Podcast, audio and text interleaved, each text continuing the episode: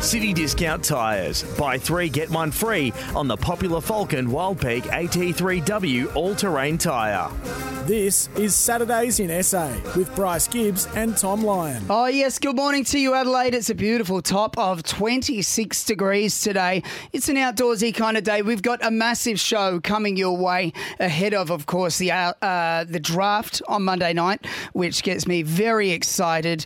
Uh, it's our final show for the year. Bryce Gibbs has come in a little bit dusty. Bryce, good morning to you. Good morning to you, Thom. Yes, all good things must come to an end, and that's today for us on. Saturdays in SA for 2023. It's been uh, a pretty fun Solid, year. It's been a absolutely. pretty fun year. loosest show on SEN, I'd say, and uh, and that's not to say we're going. Apparently, we are coming back in February, pending Bryce's decision on on a multitude of things. But uh, you know, massive show coming up. We've got uh, a few guests here who I'm trying to. Re- oh yeah, n- yeah. Ch- Chadd Sayers. Thank you. Producer Sammy is helping us out this morning. I just lost my sheet there.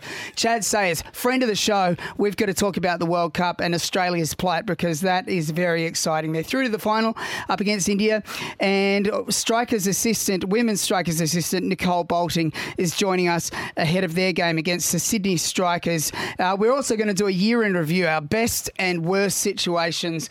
I've uh, got a few things to come your way, Bryce. A couple of surprises in that department. Well, it's been a big year, hasn't it? Uh, across all codes, Mm. across all sports, and uh, yeah, we'll, we'll touch on a couple of the, the the great things, some big wins, some big moments in sports, and of course, on the flip side, been a bit of controversy. Yeah. There always is, and we'll uh, we'll touch on that as well. So, encourage everyone this morning on the text line 0427 154 166.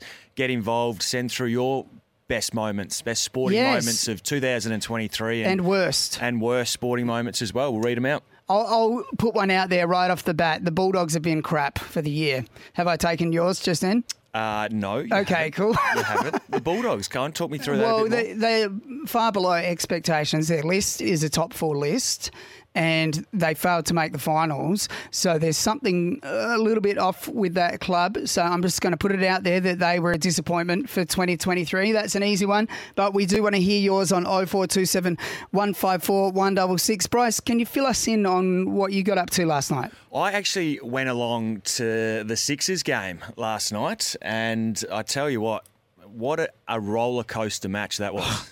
It was halfway incredible. through, halfway through the second quarter, there were people walking out. Yeah. they were about 20, 25 points down uh, to the South Melbourne Phoenix, Yeah. uh, playing against a couple of old teammates in uh, Mitch Creek and.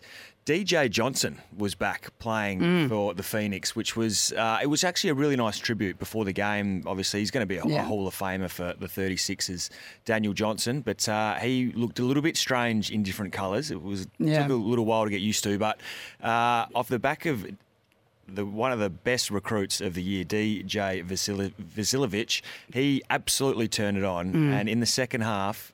Uh, he got the stadium absolutely rocking, and they came back. Uh, they got up by about 10 points at Yeah. one stage in the last quarter and uh, it got tight towards the end, but uh, yeah, they managed to hang on uh, and had a, a, an amazing three point win. Yeah, that was incredible. I only heard about it when you flicked the message through in the WhatsApp group last night, and I had a look at the second half, and that was incredible. And we'll cover it in your basketball wrap, Gibber, but particularly the rebounds from Adelaide, they were just getting them left, right, and centre, and sinking threes from everywhere. The tall players, the small players, whoever wanted to have a shot was just sinking them. Yeah, there's no doubt about that. And um, you know, Wiley on the boards, I think he had 14 on the night, but uh, yeah, he was tremendous. And uh, yeah, he, he, hit, it's amazing. Hit a few uh, knockdown threes, and Yeah. the crowd just started to come alive. And no doubt the uh, the diehards uh, cheering certainly helped the 36ers uh, Yeah. get over the line last night. It was fantastic. Yeah, they went absolutely bunter. We've got a few takeaways from the fixture I, I just want to ask you about, Gibber. Uh, but first, I need to ask you about this. During the week, I've taken to uh, not eating proper meals, but instead eating popcorn at lunchtime. And I want to know if, if this is an a legal thing to do or or if it's okay by you. There's uh, butter popcorn, which you can get in a small packet, you know, Nature's Way, right? It's a butter popcorn, or they do the salted version. I've been getting the butter popcorn and then cutting off three to four knobs of butter and placing it onto the pop- butter popcorn as well, and then microwaving it. Uh, to melt that butter on top of it all. Hang on, hang is on, that hang is on. that even legal? Uh, What, just for a snack? Just for a snack? Well, uh, you can make it a meal if it's a big bowl. How did how does your heart go with that? Well, as I always say, I, to know that there's enough salt and butter in something, I need my heart to slow down to almost a pause for 10 seconds and then it kicks back off. And you're away. And then I'm away. So is that legal? 0427154166. Can you put butter on top of buttered popcorn? Let me know. Uh, Bryce, but fixture came out during the week. we cover the important stuff We're here. going rogue Yeah, on our going last rogue. of 2023. Taking no There's prisoners. No doubt about that. Fixture came out this week, and got to say it was a win for the Crows because they've got a few primetime slots, particularly the uh, gather round, uh, six Thursday and Friday night games. They no longer have to travel from Ballarat to Darwin to the Pacific Islands on some form of uh, world tour, and Collingwood at the G. Two trips to the MCG in total, which is better than this year that they had.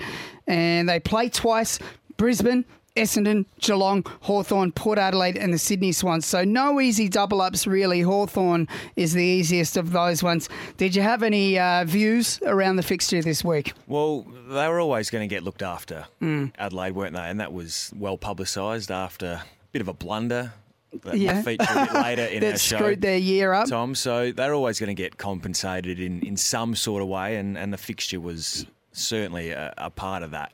Yeah. Uh, I mean, they deserve to get, even if they weren't compensated for what happened during the year, they still deserve to get a couple of prime time spots. Some of their, Hmm. their games and some of their, their matches this year were absolutely electrifying and were, were fantastic to watch. So I just think off the back of that, that they've earned alone a, a couple of uh, prime time slots, um, which is which is you know well deserved. Yeah, they've become a box office side because of the way they play. So they, they've definitely earned those. Moving on to Port, they actually got quite a tough fixture uh, regarding you know the opponents that they have.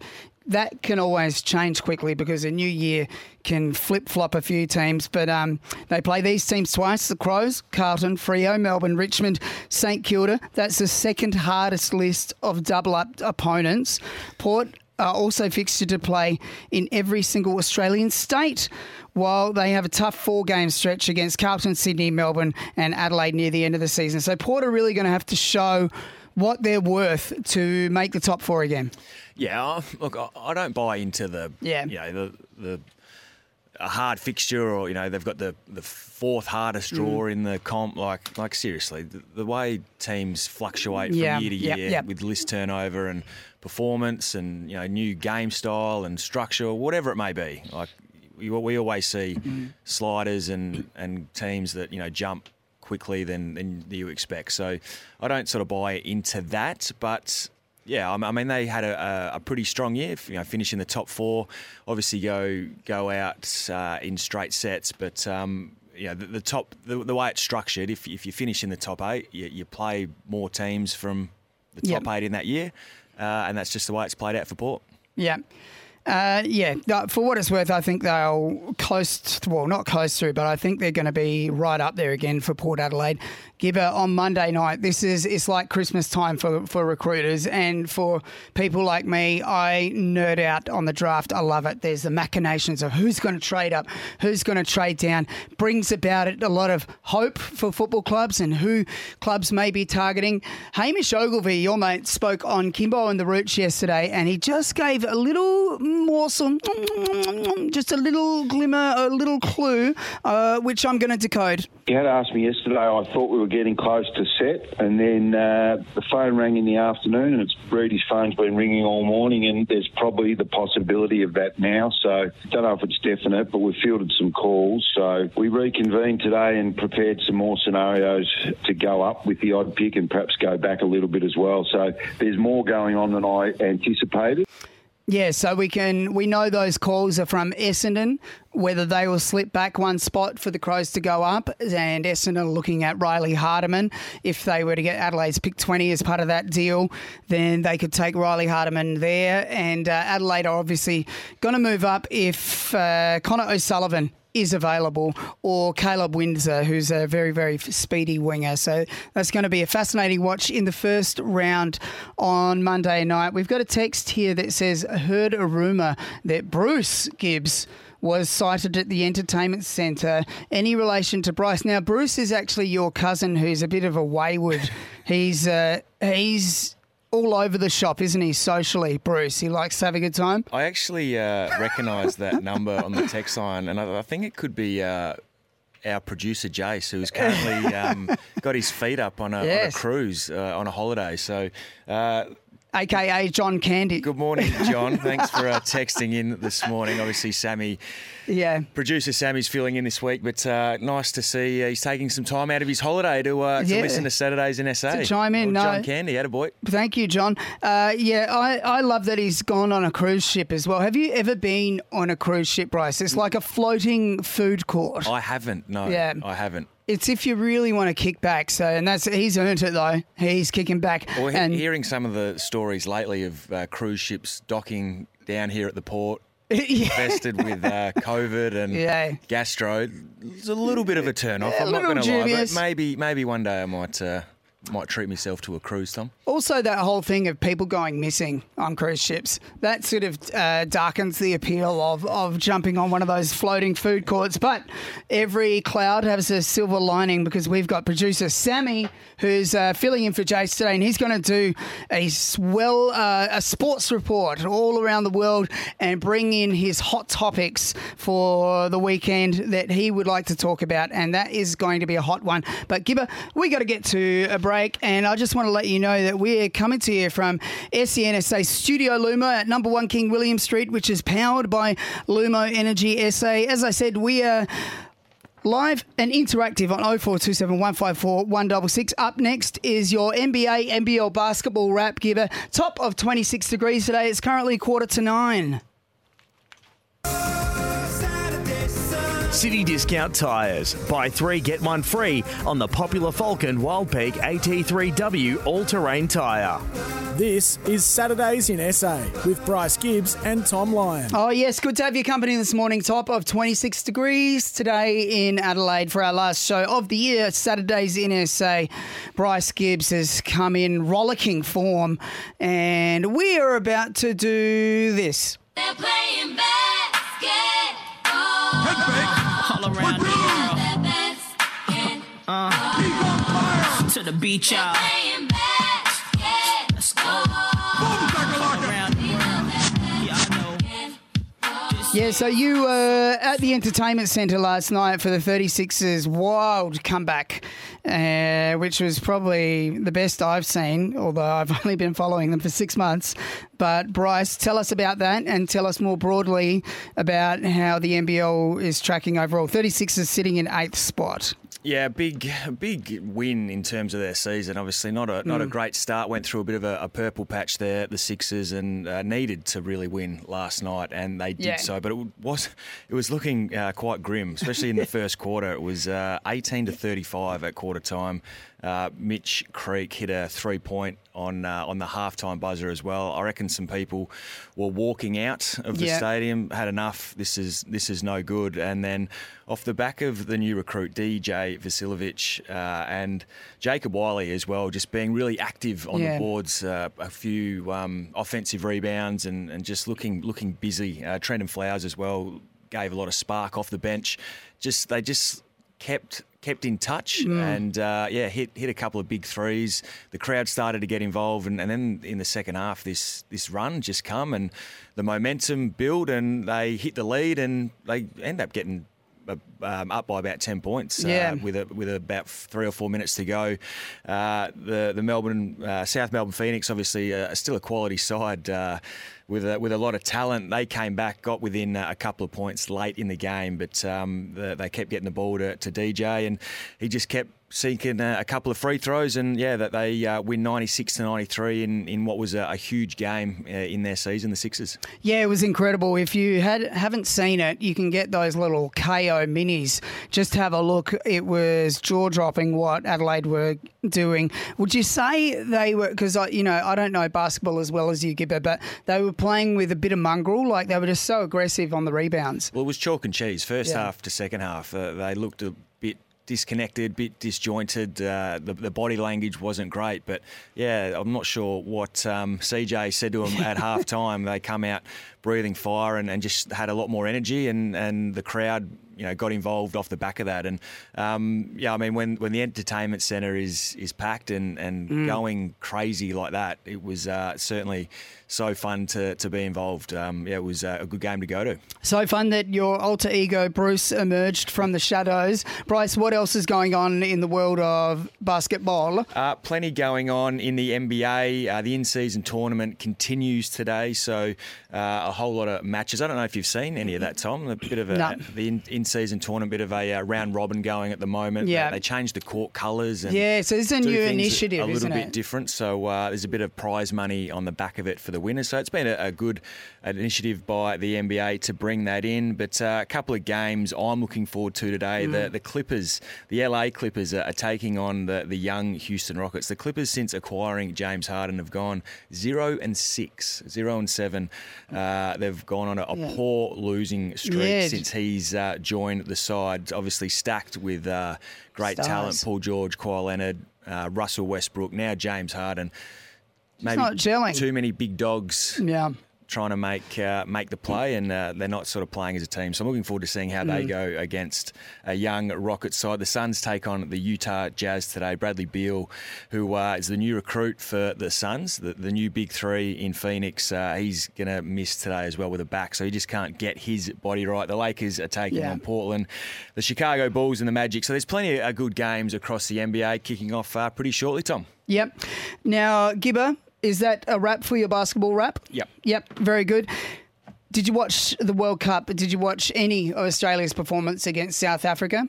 I did. I did. I watched uh, the first innings. Yeah. When they were four for 40, I think they were, um, the South Africans. Yeah. And uh, I thought it was done and dusted. Yeah. So I wasn't paying too much attention after that, but uh, woke up to some, some pleasant news that they, uh, they've got it done with about uh, three overs to go. Yeah, there was a few uh, nervous moments, I guess, throughout the game, but overall, as a fielding side, Australia looks so sharp. Like there, there are so many exciting players through their team. You know, Maxwell can do anything. Head got his 62 as well, so he's smashing them around the place. Actually, let's just uh, have a listen to Travis Head's knock. Rabada to heads. Oh. He goes big over long on. Another six. Australia rampant. Through six overs, 60 runs on the board. And the chase is for 213. Four dot balls in a row. Markram bowls sweeping, hitting it in the air and into the gap and over the top of everything. Two for 87 Australia. Head clubs it in the onside, out through mid wicket, pull shot for four, and that's 50 to Travis Head. Wickets with the ball and now runs with the bat. Australia 2 for 91 in the 12th over. Travis Head 53 from just 40 deliveries. Incredible that sound of the bat clubbing the ball just gives me the tingles.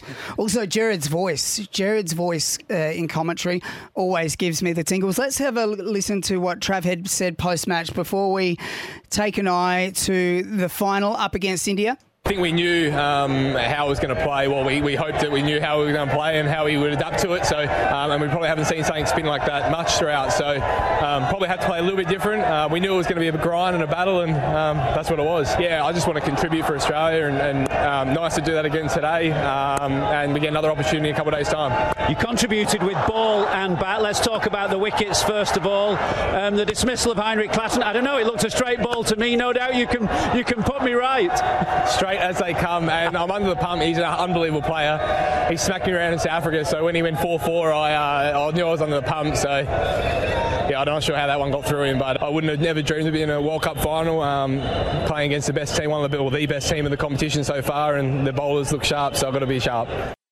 Yeah, so not just head uh, dominating, but also Adam Zampa second overall for wicket takers in the World Cup. Mohammad Shami, who is from India's side, who will be facing tomorrow night, is ranked number one. Gibber, how do you see this final playing out? Who are you keeping your eye on in the final for Australia? Well, it's going to be uh, an unbelievable game, isn't mm. it? I mean, India are undefeated in this tournament. They're, they're playing on their home deck, so it's going to be an extremely tough matchup. But uh, I mean, I'm, I'm, backing I'm backing the Aussies in. There's no doubt about that, and we're, we're going to talk to uh, Chadd Sayers after nine o'clock to yeah. go into it in a little bit more in depth. But uh, I mean, Travis Head's going to play another key role, isn't he? I mean, not only making runs, but he come on with a couple of overs there and, and took he was on a hat trick at, at, one stage yeah. when uh, when the Aussies just needed a couple of wickets when a couple of the, the South African batters were, were going on a bit of a run. So not only doing it with the bat but with the ball as well. Um, yeah, you just need to to get off to a good start in these finals and and we, we knew in this tournament it wasn't necessarily how you started; it was it was how mm. you hmm. finished the tournament. Obviously, the Aussies got off to a bit of a slow start, but sort of built built their uh, momentum throughout the tournament and, and, are hitting their straps at the right time. And uh, although India are going to be extremely tough to beat, you've only got to beat them on the on, on the, the night. So uh, yeah, certainly certainly confident that we can get it done. Yeah, it's going to be a belter. Match winners on both sides. Tim Paine, who's on SEN Tassie, I actually really enjoy his thoughts around the cricket. He spoke about whether there will be lineup changes for the final. I think they got it right, and I think it will stay that way with the with the game being you know such a short turnaround. Ahmedabad, the venue for the final, has been pretty good. Uh, so, I, so I don't see any reason to change the team again, unless you get there and the conditions are something slightly different. Yeah, so they think uh, he thinks that this side will go in unchanged. I do as well. It'll be interesting to see how the pitch looks, whether it is more of a snake pit uh, for India's spinners to just get on top of Australia. I think it's going to be a mindset thing for the Australian batsmen. If they're not positive towards those spinners, they get a little bit tangled up. So they've got to come in really aggressive and positive to those spinners. But we are coming to you from SENSA Studio Lumo at number one King William Street and powered by Lumo Energy SA. It's a top of 26 degrees today. And up next, we are talking to friend of the show, Chadd Sayers, about all things World Cup. City Discount Tyres. Buy three, get one free on the popular Falken Wildpeak AT3W all terrain tyre. This is Saturdays in SA with Bryce Gibbs and Thom Lion. Yeah, well, it's an exciting time for Australian cricket. We've made the World Cup final up against arch nemesis India. And you and I thought, Gibber, who better to get on the line than a friend of the show? He's South Australian cricket royalty, Chadd Sayers. Good morning, Chadd. What are you up to this morning? Morning, boys. How are you? Yes, very good. Uh, Bryce, I have to tell you, is quite dusty. He's still closing the door on his alter ego, Bruce, who came out last night at the entertainment centre. But he's just sharpening up as we've got you on the line, Chadd. Uh, how do you like to spend your Saturdays? Uh, I'm actually playing cricket this afternoon, but um, I'm doing oh, nice. a little reno at my house at the moment, so um, hands on here. Yeah, but what what sort of reno are you like? A very capable man around the house, or is it just a little oh. reno? I like to think so, but yeah. um, my wife will tell me different. But no, nah, I'm pretty hands on, so I love to get some stuff done. Or you know, yeah, you know you're at a loss when your wife, like my wife, just starts hiring handymen around. You just start discovering men around the house fixing different things. And, oh, I didn't even know you were coming here. Um, well, uh, the Redbacks had a loss to WA yesterday. Uh, tell us about that. How did they? What's the fallout from that for South Australia? Yeah, it was a disappointing um, game, I think, for the Redbacks. Although it was uh, a nail biter again, um, they were on the wrong side of it this time. But I think um, their bowlers fought back and, and, kept them in the game throughout. But um, again, disappointing for the batters, which I think looked like a difficult wicket uh, to bat on. Um, so a bit of saving grace for them both sides struggled to make big big totals, and in the end, WA were just too good with a tenth wicket, uh, ninth wicket partnership between um, Goodwin and Rocchiccioli that got them over the line. Now, to the World Cup, Australia have sort of built their momentum into this World Cup, and now they look box office really sharp in the field, and, and they've got danger players all through the, the team. How how excited are you for this final up against India, and, and who do you see as the match winners, sort of from from each side, Chadd? Yeah, it's exciting. Um, Australia in, I think it's an eighth World Cup. Mm. Um, in a row, I think. So, um, no, nah, it's exciting. Uh, India, what better place to play a World Cup final? The place is going to be jam packed, isn't it?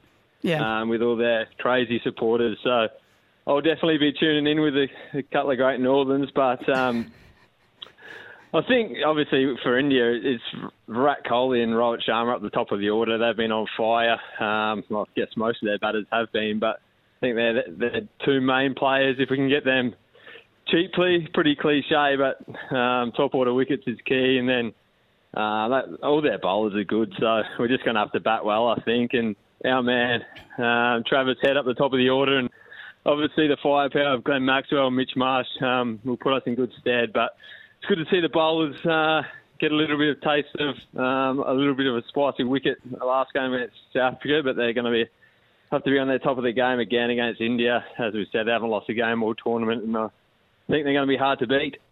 Well, if they're going to drop one, Chadd, uh, this is the one we want them to lose. Obviously, need to wait to see what the pitch is going to be dishing up in this final. But uh, what do you think the Aussies need to do? Do they need to win the toss and, and bat first, put a big score on, and, and put the pressure on from the start, or, or do you send India in and, and try get a couple of early wickets and, and put the pressure back on them? How do you sort of attack a, a final like this?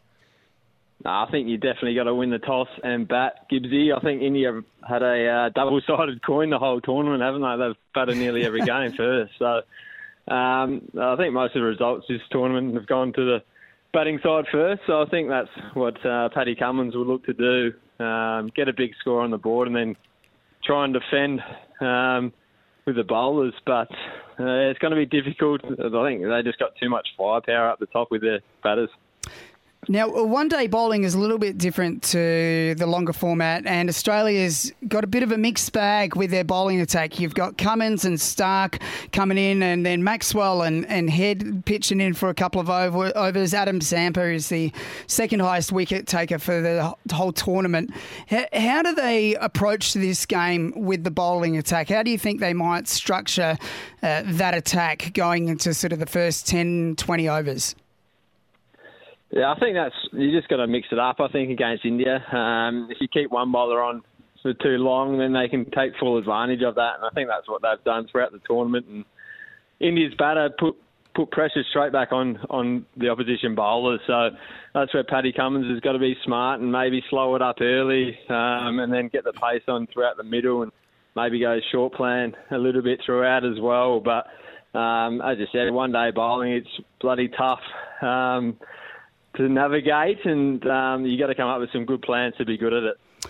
Yeah, there's a school of thought that Australia can sometimes fall or get a little bit stuck in the mud with the Indian spinners. So uh, I say they need to be really positive and really try and get on the front foot against them. Otherwise, they're going to fall in a, in a bit of a tangle.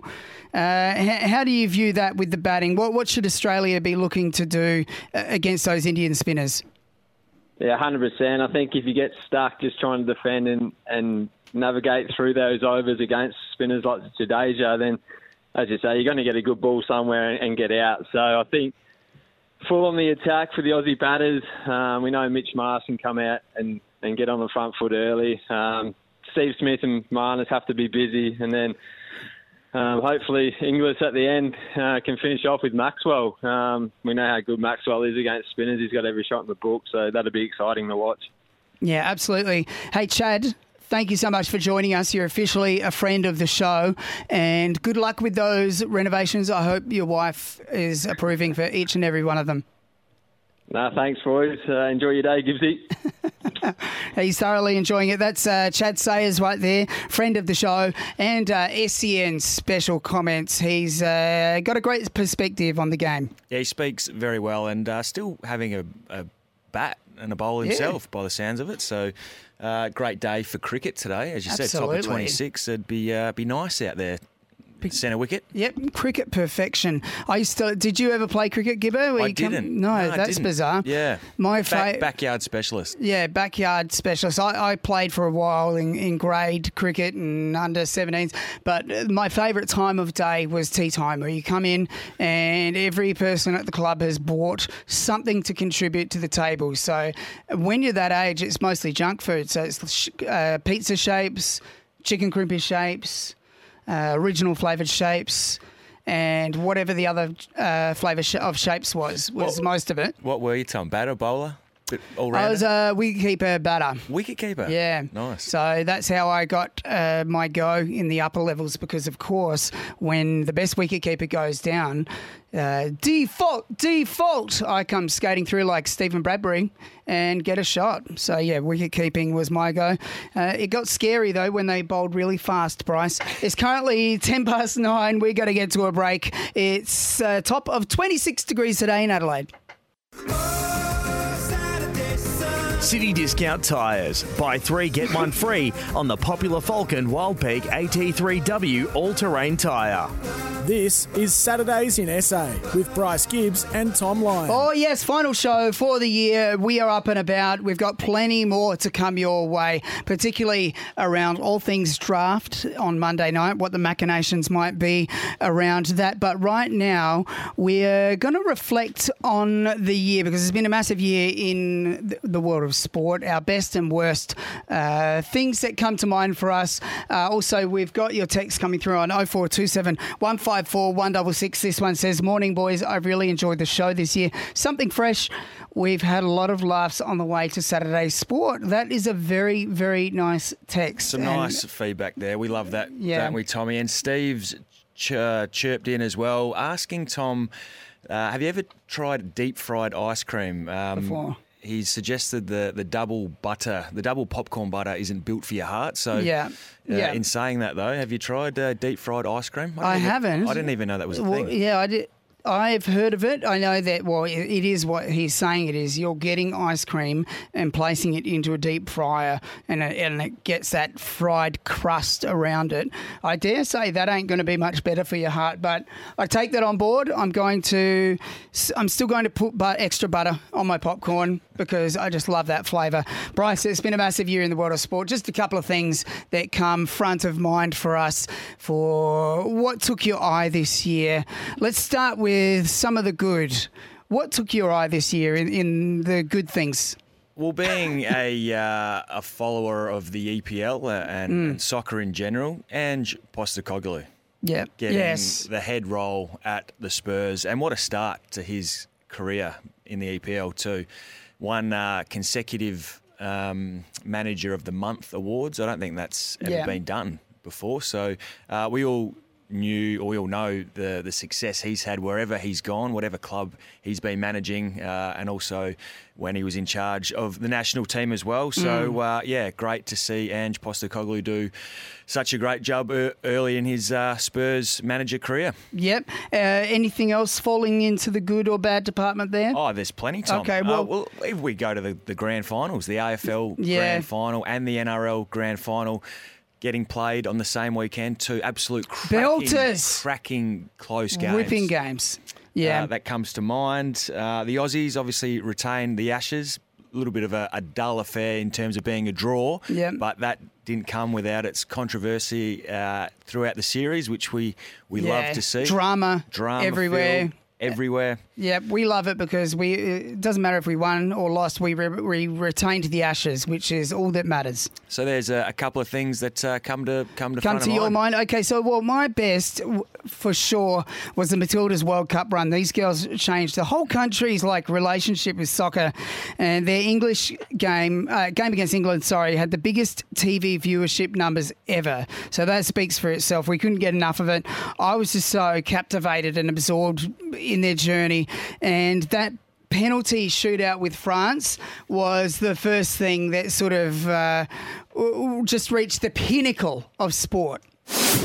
21 year old Cortnee Vine at her first World Cup can write the Matildas into history. Cue the party! Wild scenes in Brisbane. Yeah, my, my poor heart has been gassed since that penalty shootout. Such a brutal way to finish a game. Yeah, it was. And uh, yeah, I mean, they, they took us just on a, an Yeah. amazing couple of weeks, didn't they, the Matildas? And it was great to see the nation get behind them. And although, you know, would have loved to see them go on and, and win, win Mm. the World Cup, uh, they still did us very proud. And and uh, a couple of an amazing memories from that tournament that we'll, uh, we'll never forget. Yeah, yeah, they, they'll be cherished forever. And then it was punctuated by Sam Kerr's goal against England. Even though we lost it, it was sort of an icing on, on the campaign. And that will go down, that goal will go down in history as well. Here it was for those who want to reminisce. Australia have won it back. And now there's a break here. Sam Kerr can run it Millie Bright. Sam Kerr continues on. Edge of the box. Kerr strikes! But Russo has her pocket picked. And here's Sam Kerr. She's going to need some support. Kerr running at Bright. Kerr with a shot. Oh, I say, that's incredible! And that's the goal of the tournament. Yeah, I love those English commentators. Actually, get Yeah. goosebumps like uh, just hearing that commentary again. And and we all know Sam Kerr came into the, that tournament Mm. under an injury cloud, and it took her a little bit to get going. And, and the pressure she was under to perform Mm. in that game, I think she she didn't have her best performance in that game, but to to put that absolute world class Yeah. strike in the back of the net um, when when Australia needed it most was uh, was pretty special. Yeah, I, I reckon the best thing to come out of it was it put a spotlight on the world game for Australia and Australia's relationship and influence within that game, and possibly more investment that's going to happen from grassroots and the influence all those girls uh, now have over the younger girls who are watching them. But in particular, we were introduced, Gibber, to stars like Mackenzie Arnold and uh, Mary Fowler, who I'm obsessed with now. Who's who's she dating? Is Nathan Cleary good enough for her? These are the questions we've been asking every week. Gibber. it is. And uh, yeah, and by reports, uh, Jude Bellingham from uh, Yes. Real Madrid might have uh, been uh, sliding into her DMs as well. So she's uh, she's she's going pretty well, Mary, at the moment. Yeah, she's uh, the most desired woman, sporting woman in Australia now. Obviously, Bryce, my worst is an obvious I, one. I reckon I, I can guess guess this. Okay, well, I'm going to deliver it to you anyway. My worst is obviously that goal decision against Adelaide. They were finals bound. Keays kicked a season defining goal, and the umpire made a season defining decision. Keays opens it up, bangs it a goal. He's got it. One for the ages. No, it's touched the post. They're celebrating. They don't know. The fact that the process is broken down. Now we can't see conclusively or not from that vision whether it hit the post. There has post. to be a review. But how has it not gone to the score review with a minute left on the clock? That is a debacle, and I think finally, after everything that's been spoken, it doesn't change off the back of that. Something is wrong. For the record, I'm not saying it is the umpire's fault. It's the technology and Yes, the. you are. yes, you are. No, you- no, I only say that quietly behind closed doors. But it's the technology, it's the AFL's processes. So it'll be an interesting watch to see if. Uh, the AFL actually do something about it because they would have to be having conversations behind closed doors to f- sort this out before it happens. You know, well, before it ruins someone's season. Well, I, it did Yeah. ruin the Adelaide Crows season. It, it Yeah. cost them uh, a finals campaign time, and you can imagine if that was to happen in a grand final. Mm. We saw how close this year's AFL grand final was, and if it was to come down to a decision like that, Yeah. You can just imagine. Yeah, all, all hell. There were, the streets, were- there would be looting, there would be fires, uh, there would be floods as well. Well, well, I, yeah. a- After that incident, we saw every goal, no matter how close it was or not. Yeah. Was if there was any doubt whatsoever, it It was, was at least reviewed. Yeah. So, yeah. They should be reviewed anyway. Anyway, look, I'll get off my high horse now. Hopefully, it, uh, for the Christ's sake, it drives them to uh, leave destiny in their own hands rather than a simple call like that. And uh, they win a few more games to sort of make sure of it. Bryce, we're going to get to a break. It's 22 minutes past nine. We've still got a few best and worst bits in relation to your performance this year, Bryce, and mine as well. I know you've got one there for me. So we're going to get to a break. It's 22 minutes past nine. City Discount Tyres. Buy three, get one free on the popular Falken Wildpeak AT3W all terrain tyre. This is Saturdays in SA with Bryce Gibbs and Thom Lion. Coming to you live from Studio Lumo at number one King William Street, which is powered by Lumo Energy SA. Gibber, massive game for our Crows girls at 7.15 tonight, Norwood Oval. The Crows girls taking on Sydney, and it's the first time that they've actually encountered each other, which is quite bizarre. It is a, a unique uh, situation, isn't it? Yeah. Sydney, obviously new to the competition last year, didn't win a game at Mm. all, time, and find themselves in uh, in what what is an elimination final. So Yeah. great, uh, great twelve months worth of growth for them. But yeah, to not play. The, the Crows at all in the last two years, and then they find themselves playing each other in a final. It's a little bit different, but uh, we know, being only a short season for Yeah. the girls, they don't get to play everybody once. So um, yeah, a little bit strange, but uh, should uh, should be a cracking game. Sydney are in good form, and the Crows Mm. obviously looking uh, looking to bounce back after a, a disappointing loss to Brisbane here last week. Yeah, the Crows will be seething, and uh, Hatchard there. I can see her named smack bang in the centre, but that that is quirky. Matthew Clarke spoke about playing Sydney for the very first time. Yeah, welcome to the AFLW. That's there's some interesting things happened, and yeah, we've never played them before, um, and uh, but yeah, I've obviously become pretty familiar with their work over the last, particularly last month. Their, their footy's been outstanding, so they've uh, they've really surged towards the end of the season, and uh, it'll be a, it'll be a good matchup. Yeah, so Sydney, for them to be a chance tonight, I reckon they're going to have to bring their maximum pressure game, which they have been quite good with. Uh, Matthew Clarke spoke about that as well. Over the last fortnight, their their pressure is really elevated. So they've you know they laid a record number of tackles last weekend, and but they also offensively they're, they're quite strong. They move the ball to the outside of the contest really quickly, uh, and obviously you know Molloy's a, a threat down forward. Uh, they lost one of their key targets last weekend through injuries, which is you know to our advantage. Her obviously disappointment, but um, no, they're just playing a really nice balanced style of footy, based mainly off pressure and then some spread.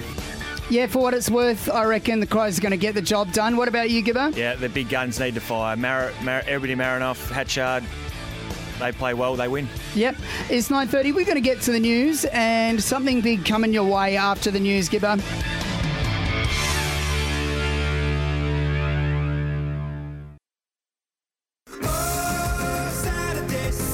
City Discount Tyres. Buy three, get one free on the popular Falken Wildpeak AT3W all terrain tyre.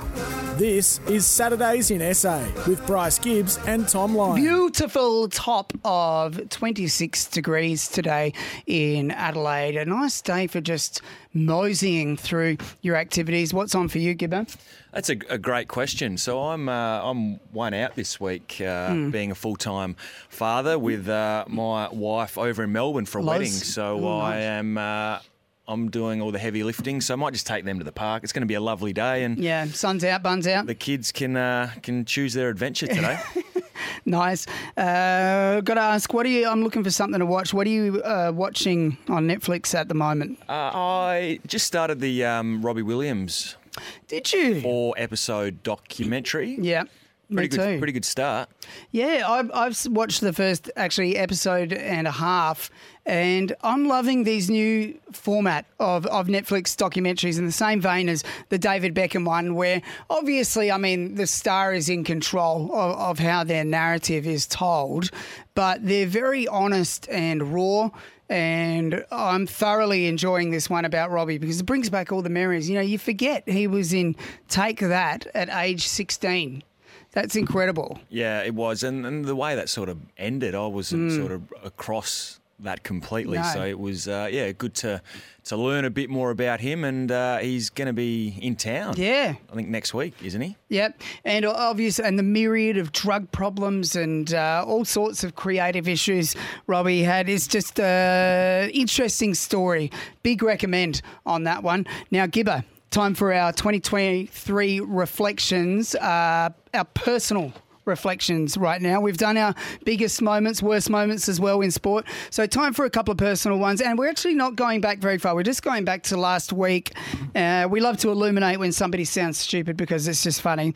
We learned that in 2023, sometimes your brain comes to a complete halt.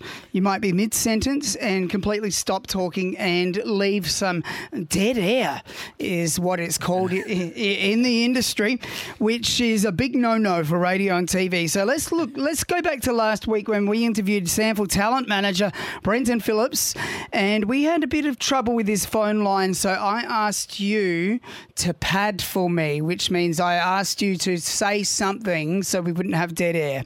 We want to drill down on some of our homegrown talents. So Brett has been kind enough to join us. Good morning, Brett. How's your morning going?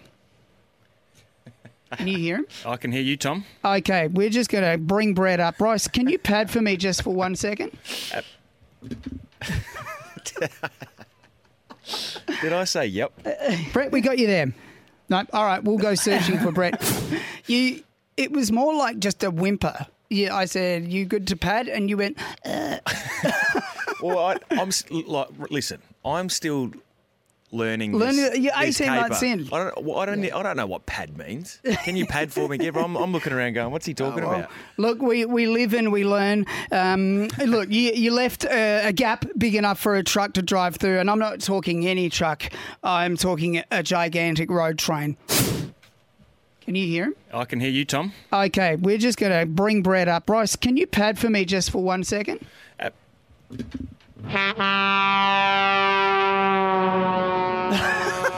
No, all right, we'll go searching for Brett.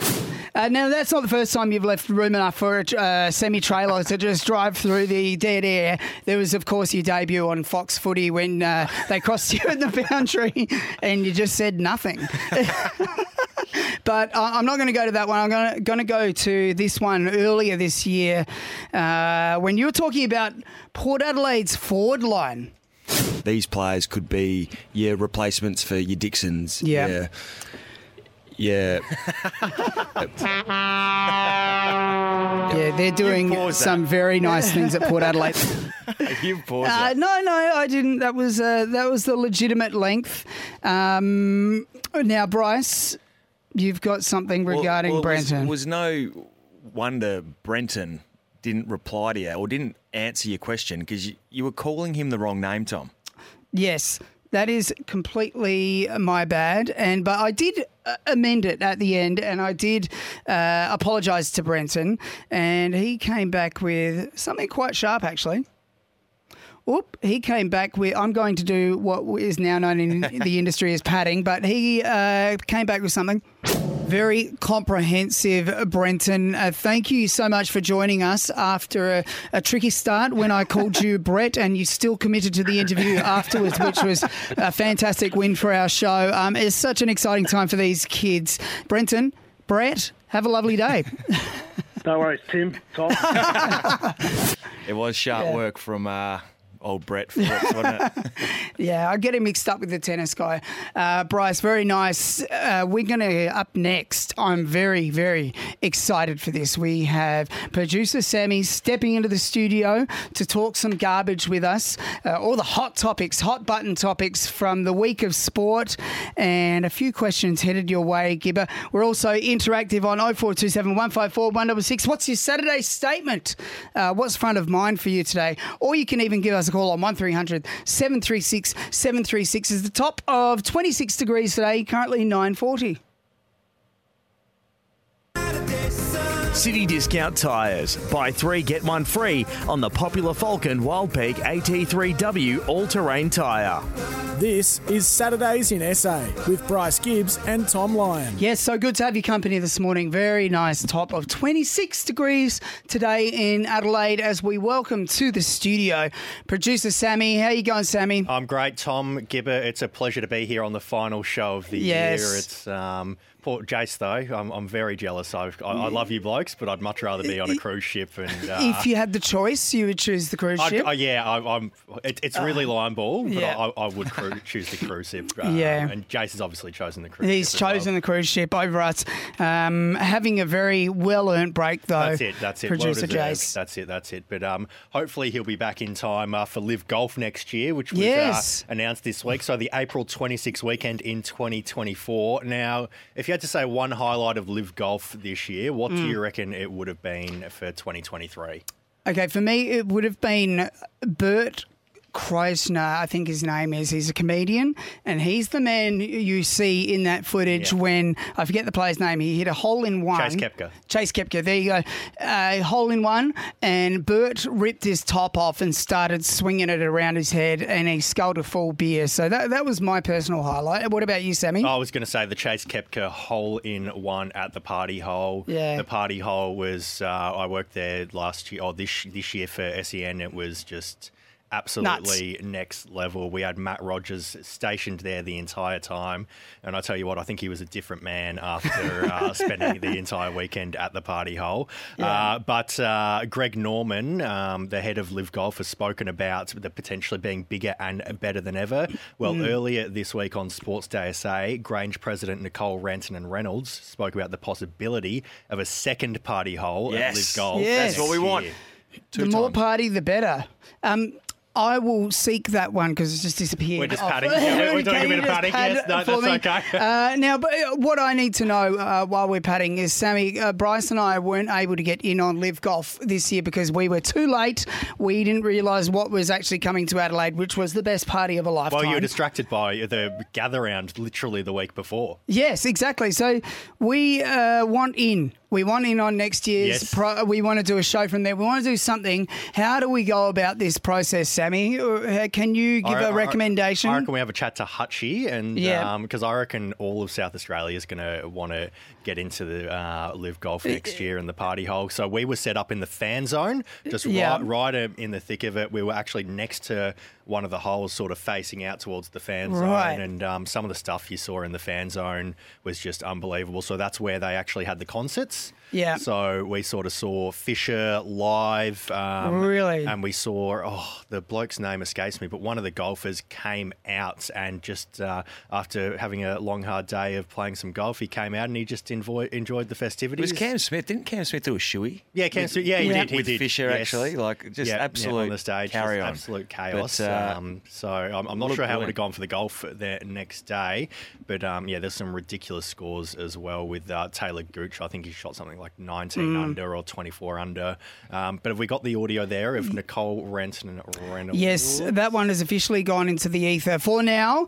Um, but we shall move on Come while on, I while I discover that one. No worries. Oh. An- an- another big announcement from earlier this week was the news that Gather Round will return to South Australia. Yep. Um, now, it's probably good that Crows and Port don't play a showdown in Gather Round uh, to maximise crowds. So I reckon it's just a big win there, just so we can essentially get as many people Mm. as we can to all of the games. Uh, but the Gather Round kicks off on Thursday, April 4, Adelaide versus Melbourne at Adelaide Oval. So obviously there was a bit of um, bit going on between the Crows and the Demons over trade period. Yes. With uh, Clayton Oliver being rumoured to um, be on his way to the Crows, which would have just added the next dimension to the Crows midfielder. I think he's Ah. exactly the sort of player. See, I'm on your side with this, Sammy. I think he's got he has that burst out of stoppage. Uh, Gibber was of the opinion that Adelaide already kind of have that type of player. Yeah, I, I wasn't a fan of the, the Crows going after Clayton Oliver, You'd have to but give up a uh, lot. yeah. Yeah. you would. So that's obviously going to going to be a blockbuster game. Um, thoughts on the venue choices? The the Barossa Valley missed out on on getting a game, and, and I know a lot goes into it in terms of the the oval and the infrastructure, and you know having a, a venue suitable to to host a, a game. But uh, we're going to see two games in Mount Barker, two at Norwood Oval again. Thoughts around that, fellas? Well, let's have a listen to what the Premier Peter Malinauskas had to say about no game being in the Barossa in 2024. So we're really keen on a game in the Barossa. I've, I've said that publicly. That's going to happen in 2025. The only reason why it's not happening in 24 is the time it takes to bring the infrastructure up to scratch to meet an AFL standard. So we just weren't able to do that by April next year, but we're confident we will have it in place by 25. So, Gibber, how much do you know about the game, the the grounds up in the Barossa? Like, where would a potential game in the Barossa be situated? Well, it's a it's a good question, and from what I know, the the grounds are quite small out in the Barossa. So, Mm. I mean, is that suitable to, to host a, a- an Yeah. AFL game? I know Norwood Norwood's- Oval yeah, down Norwood's at the not- parade's not not, the biggest oval either, but you know the, the way they can you know, have the, the coverage there. They've Yeah. obviously got the, the LED lighting, the, the the big screen, got the lights. um, and the lights as well. So they have a lot of things in their And favour. the AFLW sort of game is playing there as well, so you know that the ground's up to AFL standard when it needs to be. Correct. And then what they did out at Mount, Mount Barker was, was pretty impressive as well. Yeah. Obviously, that's a huge oval, a lot of space, and the way they put in the, the infrastructure around it to, to host the game was, was really good. And uh, I, yeah, I think it's, as, as the Premier said, it's just finding a venue that can actually can sustain and Yeah. hold Mm. what would be a, an AFL game there. So hopefully they do find a, a way and work it out because uh, you can imagine you know heading down there, uh, spending some time at some some wineries and, and going and watching a game. It'd Oh, be yeah. uh, a good vibe down there, wouldn't it? So he's all but assured for 2025, though, hasn't he? For 2025, yeah, Yeah. yeah, yeah. There's a there's a deal in place um, for a certain amount of years for Gather Round to be in South Australia. I'll just need to get back to you. Um, you know, question without notice. Okay, Uh, yeah, don't yeah. know it off the top a of my reporter, head. But, reporter um, Sammy. Sammy, uh, now Nicole Rantanen Reynolds. on the on the party hole. She spoke, yes, She about spoke the party holes, and and Monday. it has emerged. Definitely one party hole. I'm not sure about a second one that's still in the planning, but possibly increased capacity at that party hole simply because it was a phenomenal experience to be there and to have a hole in one. You just to hold the event and the way that it was embraced by the public and the golfing public as well. But when we had a hole in one that just really put the icing on the cake and that took it international. You have events around the world that are fantastic sporting events. But I think a girlfriend of mine was in India, and within four minutes of having a hole, hole in one at Grange, she was on the phone saying, That is fantastic. I've just seen it on te- television. Yeah, well, that's uh, about the potential for a second party hole Yeah. in LIV Golf. Nobody loves a party hole more than Bryce Gibbs. Don't you mean Bruce Gibbs? Bruce Gibbs, than Bruce Gibbs. Uh, now, Sammy, So what we'll- else you got for us? So we'll keep going on gather round. Now the Thursday night fixture, as I mentioned, Mm. Adelaide Crows versus Melbourne. Obviously, there was also the talk about Harrison Petty as well as Clayton Oliver last year coming to the Crows. Friday, it'll be that twilight fixture at Norwood Oval. Brisbane versus North Melbourne. Now, last year, I believe that was Fremantle versus Gold Coast at Norwood in the twilight slot, um, which probably didn't work Mm. quite as well for the WA fans because I think it ended up being about one o'clock in the afternoon, uh, just with the time difference for those over in WA. Yeah. Uh, Friday night, Port Adelaide versus Essendon, which should be a cracker of a game if Essendon keep improving like we expect them to with all their new recruits this year. Saturday, West Coast versus Sydney at Mount Barker. That's a bit of a fizzer, I would probably say. Yep. Uh, Carlton versus Fremantle at Adelaide Oval. That has the potential to be a, be a very, very good game. Western Bulldogs versus Geelong. Again, another potential to be a good game. That's a double header at Adelaide Oval. Gold Coast versus GWS at Mount Barker again. Now, I think they're sort of putting these more dud games up at Mount Barker because they know it's going to. That you're going to Yeah, sell out the anyway. crowds. Yeah, you're Yeah. going to you're going to sell it out anyway. So Yeah. you may as well, you know, put some of the lesser um, less watched Lesser spectacles lights. there. That's right. And then Richmond versus St Kilda at Norwood Oval on Sunday. And then Collingwood versus Hawthorn Adelaide Oval to finish it off on Sunday evening. The Jack Ginnivan game. I think it probably Yeah. probably could have been a better fixture. Could have. I thought they should have lined up Adelaide against Collingwood uh, with the games they put up this year. I'd even probably go Collingwood versus GWS. Yes, um, but that, that they're actually. Op- what do you guys think about the, opening- the, yeah the opening round concept with four games in the northern states for round zero before all the teams playing the official round one? Yeah. My initial thoughts are I don't really Care? like it or, or care, but uh, it's just a, a smart business decision, isn't it? Yeah. They're, they're cashing in on NRL the being in NRL playing in Vegas uh, over that, that couple of weeks, growing the game in the northern states, which is obviously uh, a more rugby dominated state. So, Mm. smart business decision. Will it work? Maybe, maybe not, but just keep it the same for mine. Yep, I, I love what they've done though with some of those matchups in the earlier rounds of the year. Particularly, there's that opening one for Dimma coaching against his old Tigers. I'm actually fascinated to watch this one. Gold Coast v Tigers at Heritage Bank Stadium, March 9, uh, just to see how he has Gold, Gold Coast playing and uh, what sort of game style they, they might have against. Uh, they, they make the eight next year. You reckon? Hands down. Yeah, Yep. they they should. He's got. So, I mean, he was like a boy in a candy shop uh, when he turned up there, and he's coming up against Adem Yze, who is in his first game ever in charge of the Tigers. So that's, that will just be an interesting matchup, Sammy. Absolutely, it'll be an absolute cracker. And as you said, the kid in the candy shop, all the the fruits of Gold Coast's, um, I guess, fruits of the labour of them being not great over the past few Yeah. years, and just developing all these players under Stewie Dew. Uh, it's almost like when uh, Brendan McCartney Brendan McCartney left the Doggies and Luke Beveridge came in, and then they Yeah. won a flag. So you could Yeah. see a potential sort of spike there where uh, Brendan did all the development work, similar to what Stuart Dew has done over the past four or five seasons.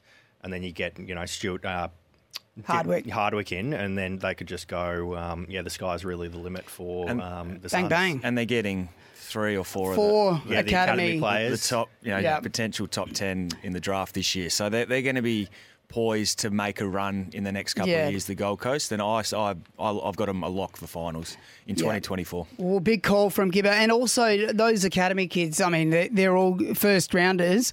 Uh, it's not just this year, but apparently next year and the year after, they've still got a, a factory of them coming right through the ranks. Sammy, That's right, that's right. And uh, just quickly, this sports update is thanks Yes. to uh, the South Adelaide Netball Club. Support the South Adelaide Netball Club in 2023 2024.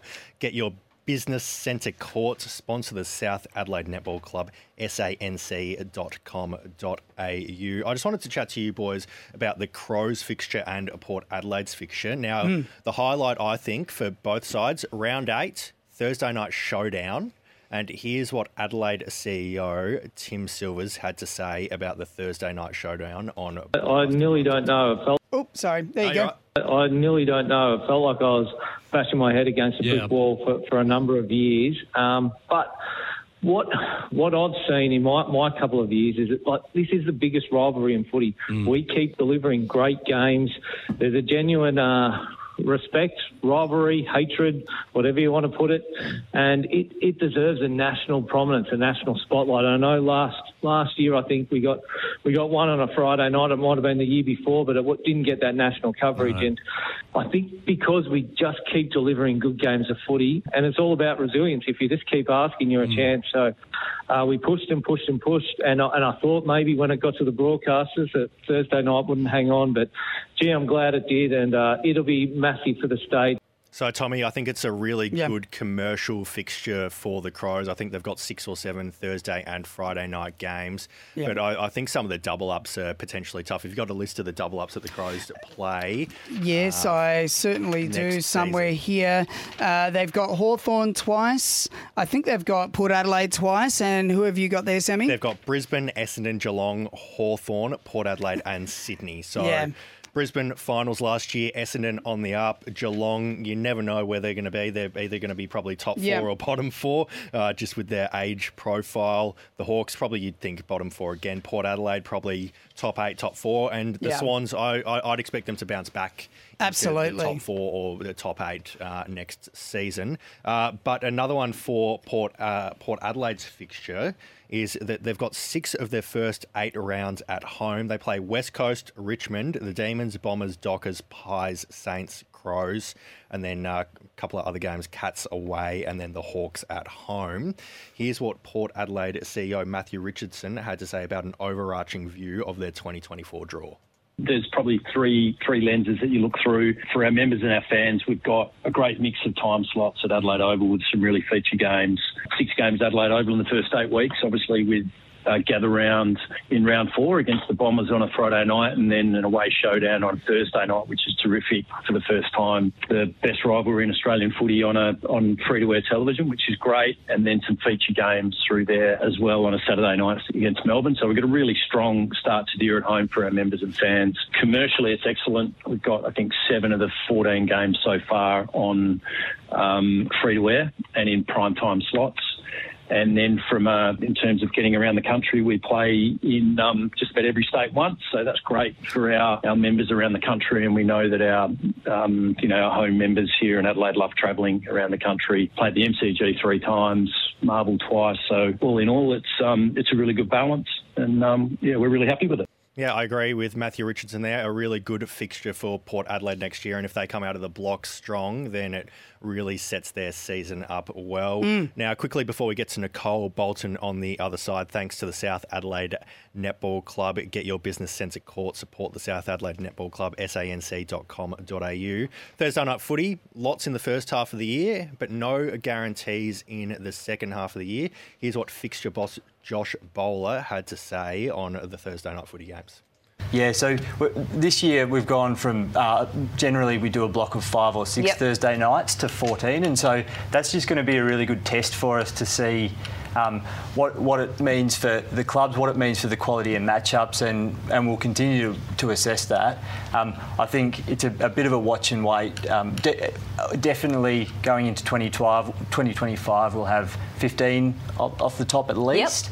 Um, but I think this year's a bit of a let's see how the 14 play out and, and Yeah, very interesting there. I would just love to see Thursday night games uh, through the whole year. But good news for the Crows and Port Adelaide in particular because it's been way too long since they've been premiered as a standalone uh, free to air television game for the showdown. That is just a must. But uh, Sammy, very comprehensive. Thank you for your sports wrap. Thanks, boys. Great to be here. Uh, yes, very good. Now, well, just a bit of extra for uh, South Adelaide Netball Club. Get around them in 2023 24. Get your business centre court. Sponsor the South Adelaide Netball Club, sanc.com.au. City Discount Tyres. Buy three, get one free on the popular Falken Wildpeak AT3W all terrain tyre. This is Saturdays in SA with Bryce Gibbs and Thom Lion. Oh, yes, thank you for joining us. Top of 26 degrees today in Adelaide, and our women's strikers are sitting pretty, second on the ladder. A win against the Sydney Sixers today will pretty much uh, guarantee a spot in the finals. Nicole Bolton, assistant coach of the strikers, joins us this morning uh, to talk all things women's cricket. Good morning, Nicole. Uh, what's on for your Morning, Saturday? Well, we've got a pretty long day to, to wait until we play at seven ten. So, um, yeah, a few few of us staff actually kicked off at seven a.m. this morning and joined in with one of the park runs over here in Sydney. So, yeah, we, we've been up and about, but um, yeah, it's going to be a bit of a long day for the girls. Um, you know, we haven't played a game this late before, so um, the sun's out, weather's looking really good. So I think everyone's pretty pumped to, to get out on North Sydney tonight.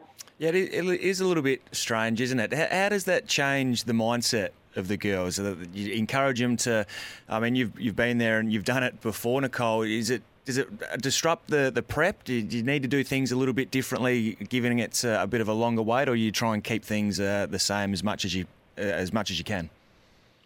Yeah, I think um, when we arrived yesterday, we sort of went straight to North Sydney, and the group had a bit of a run around, and then a few players trained. So I think, um, you know, they sort of got something out of yesterday, the girls, which means that today they can sort of have a bit of a, a lighter load before the game. Um, they generally head off soon and do a bit of a, a primer in the gym, but yeah, I think most of the girls are quite relaxed and, and know how to utilise their time. So, you know, before you know it, it'll be probably five o'clock and, and we'll duck off. But yeah, it's just a bit of a bit of a longer wait. Um, but we've played our fair share of night games, so I'm sure that the girls are um, pretty accustomed to what they need to do to, to prepare for the game.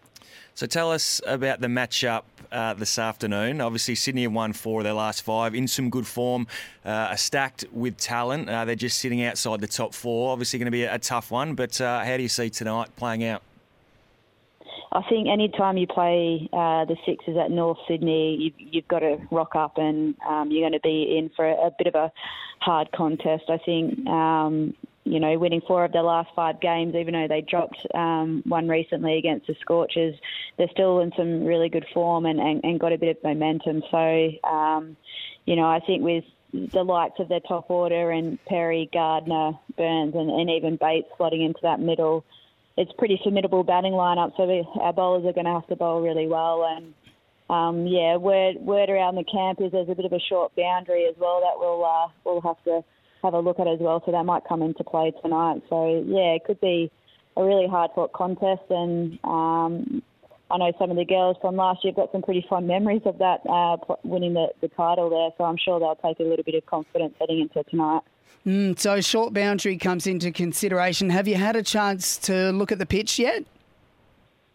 No, we actually haven't. When we rocked up to um, North Sydney, um, yeah, it was it was covered just because there'd been a little bit of light rain around. But um, we seem to think it's going to be the pitch that the Scorchers and the Sixers played on a couple of days ago. So um, you know, whenever you play it at North Sydney, it can be a little bit of a runs fest, and you sort of guaranteed a short boundary one side. So uh, makes for you know entertaining cricket, uh, lots of boundaries, and um, yeah, pretty even contest for both sides.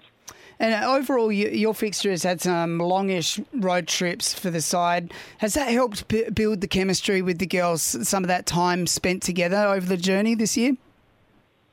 Yeah, I think so. Um, you know, we've had a, a really busy travel schedule, but I think also, you know, the girls are really accustomed to um, the requirements and what the Big Bash brings. And um, you know, they're they're such a great group. They're really flexible, adaptable, and even when you know slight things don't go our way, it never seems to bother them. So I think as a group, we travel really well. Um, we utilise our time away from the game, which is pretty important with such a fast-paced campaign. Um, and I think it certainly um, brought about some chemistry, particularly with some of the new girls we've brought into um, the squad from the UK. Um, so I think, yeah, all in all, the group's in a really good place, and, and hopefully this trip is no different, and, and we can take away with two wins.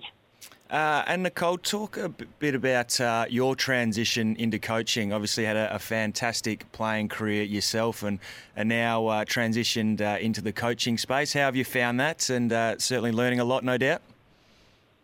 Yeah, it's been um, quite a ride so far. I think um, no, no, no day is the same. Um, you sort of expect the unexpected, but I think it's a really good thing. It keeps you on your toes, and I'm really lucky because I get to sort of be mentored by Luke Williams, who's probably um, the the it coach at the moment in not only the Australian system but well sought after man um, across the world at the moment. So I get to to learn a, a, lot from him, and, and even now working um, alongside Amy Satterthwaite as well. Um, kind of have to pinch myself a little bit because you know just taking in some of their knowledge and how they go about it. So it, that's been really awesome, and and I guess being able to, to work in the state program back home in, in Adelaide um, has been awesome. Like the girls are, are great. Um, you know, they're really hard workers. They get the most out of their ability, and they sort of make make your life as a coach pretty easy when um, you know every day you're rocking up and you know the athletes are actually looking to improve. So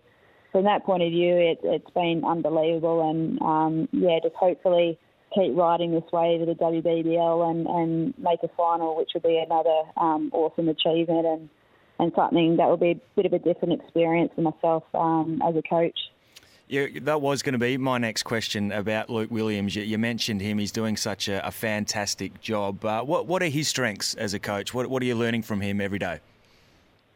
I think he just knows how to bring um, a program in terms of not only um, you know the, the setup, uh, the staff and players together, and his relationship and rapport um, with his players is um, you know, like nothing I've seen before. I think he, he treats them as people first and foremost, and, and then the cricketers second. So I think it's really important as a coach to, to understand your players and understand how they tick um, to be able to get the both uh, the best the best out of them. And I think um, also the way that he sort of challenges, but um, you know, builds really strong relationships with his staff as well, and, and that trust aspect. Um, yeah, he's unbelievable, and he's been around the system now for a fair few years and in charge for the last five. And I think, um, you know, the group's recent success, not just in the WBBL, I think we were saying today if, if we make another finals, it's four finals in five years. And, you know, that's a, a pretty huge achievement for, for a coach to be that consistent. And I think what he does is he backs in his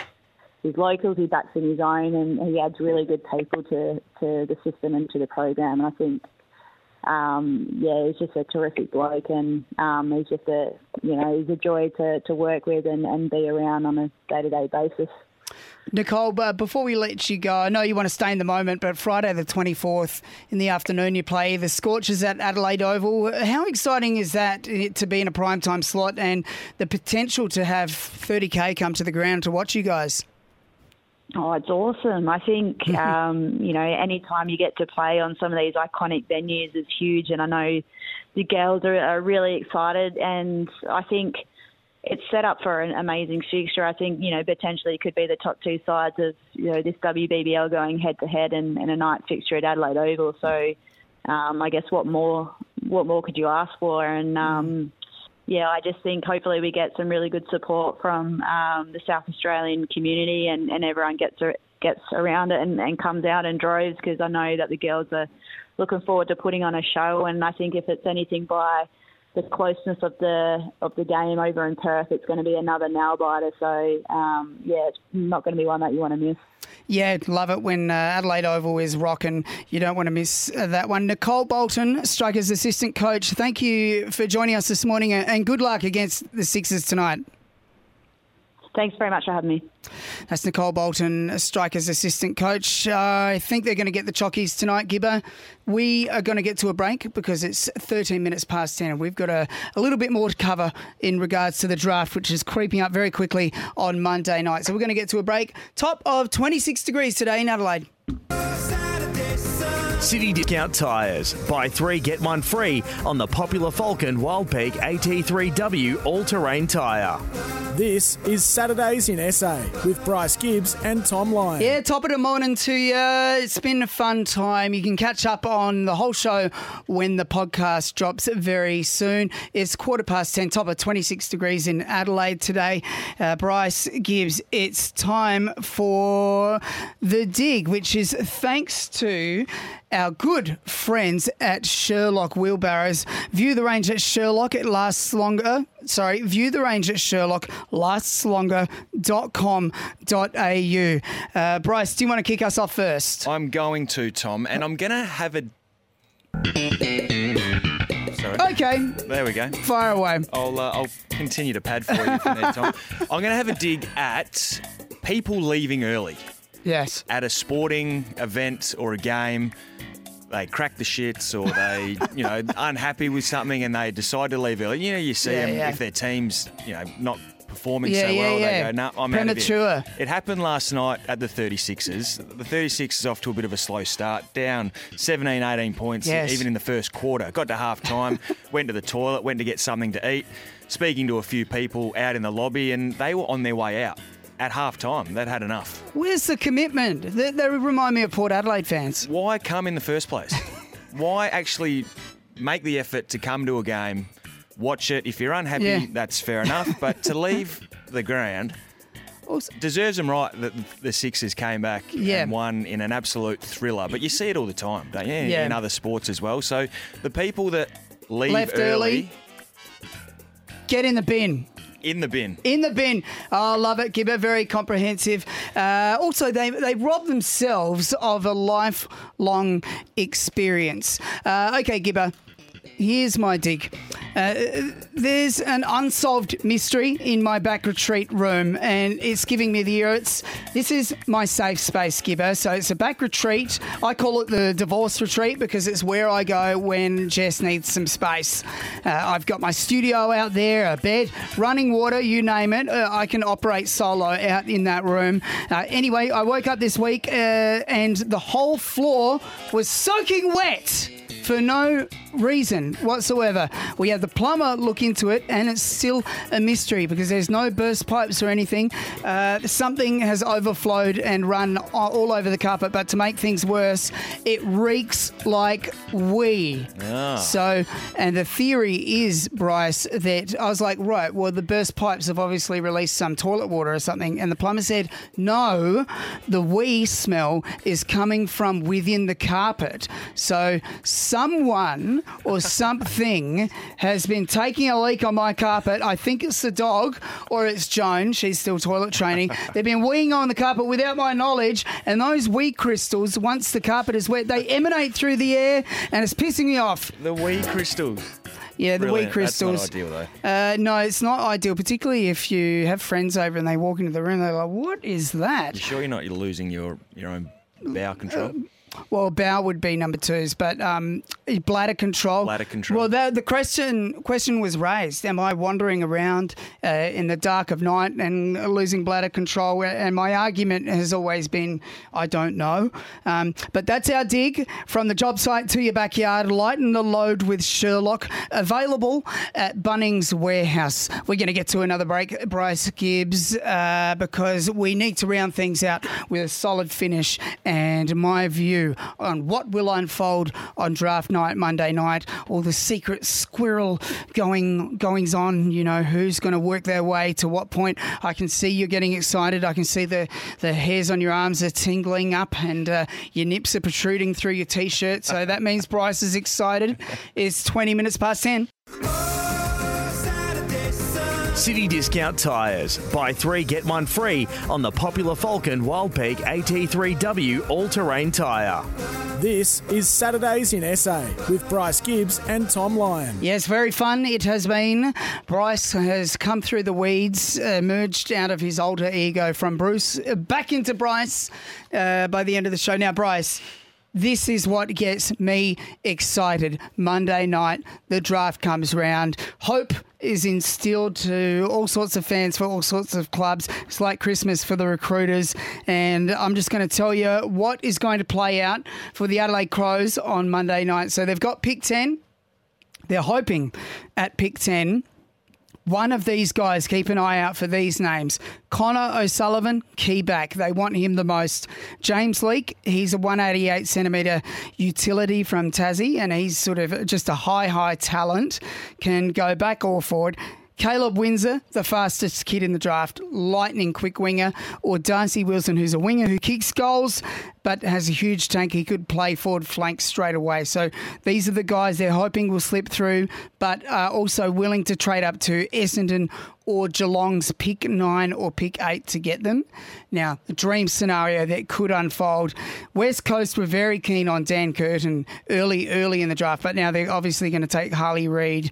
And because of needs within clubs, say like the Bulldogs, who don't need any more key position players because they've got Jamarra, they've got uh, Luke Darcy's son, all these different guys. Dan Curtins could slip through to Geelong's pick eight, and he's an absolute star from WA. So keep an eye on that one if the Crows try to trade up to that one. For Port Adelaide, they don't start until the 70s, but they will be looking to trade back into the second round.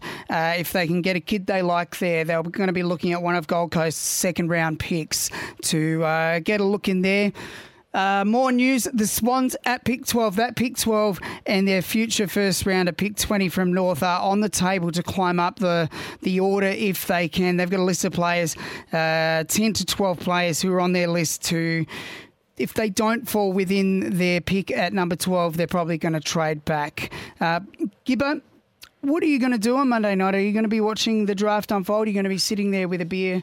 With your mates. Well, Thom, that was very comprehensive, and this is—you're right. This is your yes Christmas. Love, really. love, love Couldn't it. even- could not even get a word in there. So No. if it plays out the way you Yes. think it will, the Adelaide Crows getting a Connor O'Sullivan, if they can't trade up Mm. to get an earlier pick or a James Leake, I think is a good move. S- bolster their their key backstocks, which Yeah. obviously I think is their their Achilles heel at the moment. Um, James Leake, obviously a bit of a utility, can play back or forward, but Mm. um, yeah, certainly to get some key backs back on that list. We know they've got a couple of young emerging backmen, as we know, but uh, I think that's where they need to bolster their stocks. Yeah, so there's a lot of awkward heights in Adelaide's back line. Uh, Murray's injured, he's huge. Butts is huge, he's injured as well. Worrell, 195. Ball Lace isn't going to make it. And Mark Keane, who could make it as a key. So that's why they're probably so keen on young Colin, Connor O'Sullivan because he's almost 200 centimetres and he's almost ready to go. He weighs 90 kilos already. So that's going to be interesting to see how that all plays out. Uh, Gibber. A big day ahead for you. It's, it's almost like a survival day uh, after last night's extravaganza at the 36ers. Uh, wh- what's on for you? Well, it's been a, a big week, Thom, and Yeah. uh, you know, obviously. Uh, shout out to my wife who uh, does so well week in week out. I've had She the kids does. one out this week, and uh, yeah, uh, yeah, a newfound respect for uh, the work uh, the girls do. They they do truck a lot of the load. Is that the first time you've met them for a couple of years? yeah, so uh, it has been a, a big week, but uh, we've survived. Yeah. And um, looking forward to having her back tomorrow. But uh, it'll be a, a kids' day today. Yeah. They can choose their own adventure. We'll make it up and see Is there where going it to be takes a, us. A playground involved? I would have thought so. If Yeah. the weather stays nice and warm, like it should, uh, Yep. set up in a park somewhere and uh, let them tire themselves out. Yeah, yeah. Let them run themselves ragged. Then they get to sleep early, and then that's when you come into your element and put on that Robbie Williams documentary. Hey Thom, thanks for the year, mate. Hey, thank you, It's been Gibber. good fun. It has been Gone fun. quick. Gone it's quick. gone quick, uh, and I've genuinely had a great time with you, man.